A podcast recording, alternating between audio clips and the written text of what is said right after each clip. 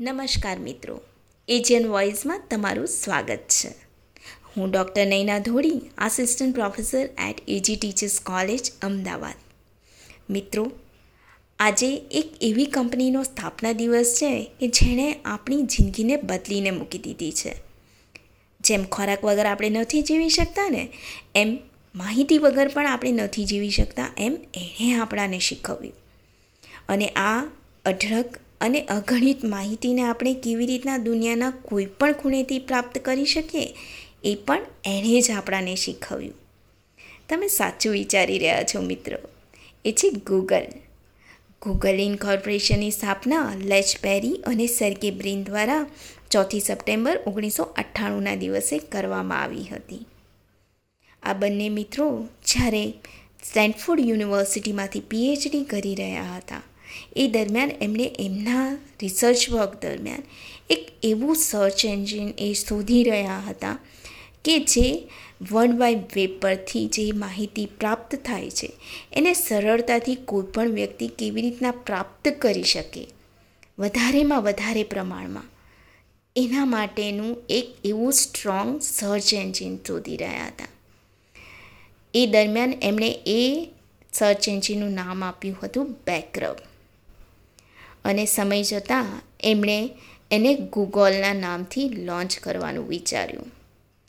જેનો સ્પેલિંગ હતો જી double O જી O L જેનો ગાણિતિક અર્થ થાય છે કે એકની પાછળ સો ઝીરો. એટલે કે આટલી અઢળક માહિતી કોઈપણ વ્યક્તિ વર્લ્ડ વાઇડ વેબ પરથી મેળવી શકે એક સર્ચ એન્જિન દ્વારા.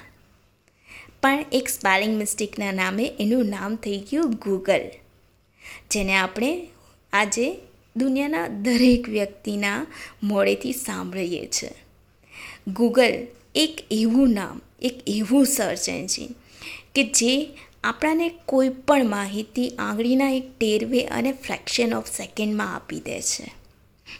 પણ જ્યારે એની શરૂઆત થઈ હતી, ત્યારે એ એટલું આસાન નહોતું. લેચપેરી અને સર્ગે બ્રીને જ્યારે આ સર્ચ એન્જિનની શરૂઆત કરી હતી એ વખતે કોમ્પિટિશનમાં હતા Yahoo dot com, Excite dot com Amazon dot com AOL dot com, એના જેવા તો ઘણાય સર્ચ એન્જિન હતા, જેની કોમ્પિટિશનમાં આપણે ઊભું રહેવાનું હતું અને બહુ જ ઝડપથી માહિતી પ્રાપ્ત થઈ શકે એ રીતનું સર્ચ એન્જિન એમણે દુનિયાના વ્યક્તિઓ સુધી પહોંચાડવાનું હતું.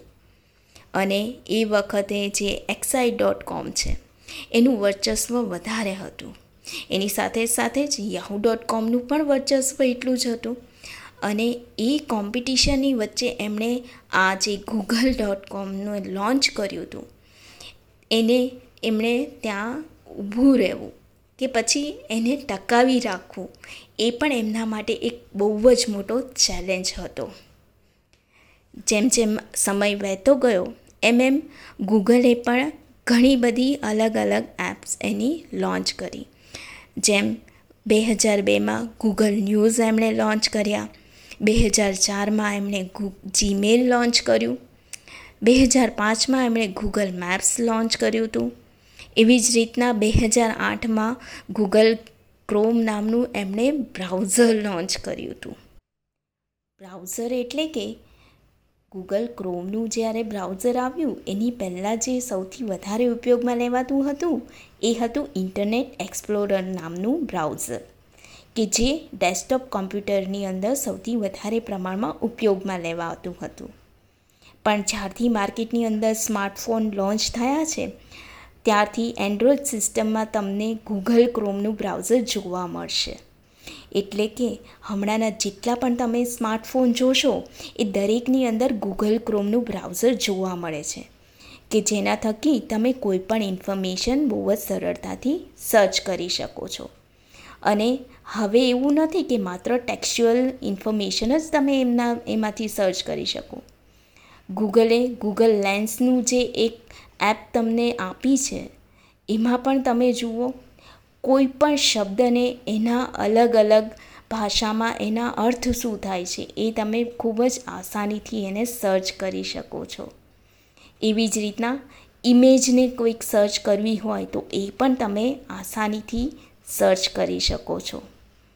આ સિવાય ગૂગલ ડ્રાઈવ કે જેની અંદર તમે તમારા જે પણ ડોક્યુમેન્ટ્સ છે ફાઇલ્સ છે ફોટોસ છે એ બધી જ વસ્તુઓને અપલોડ કરી શકો છો. એટલે કે તમારે હવે કોઈ ડેસ્કટોપ કે લેપટોપ કે મોબાઈલ ફોનની મેમરીના કોઈ ઇસ્યુ નહીં નડે.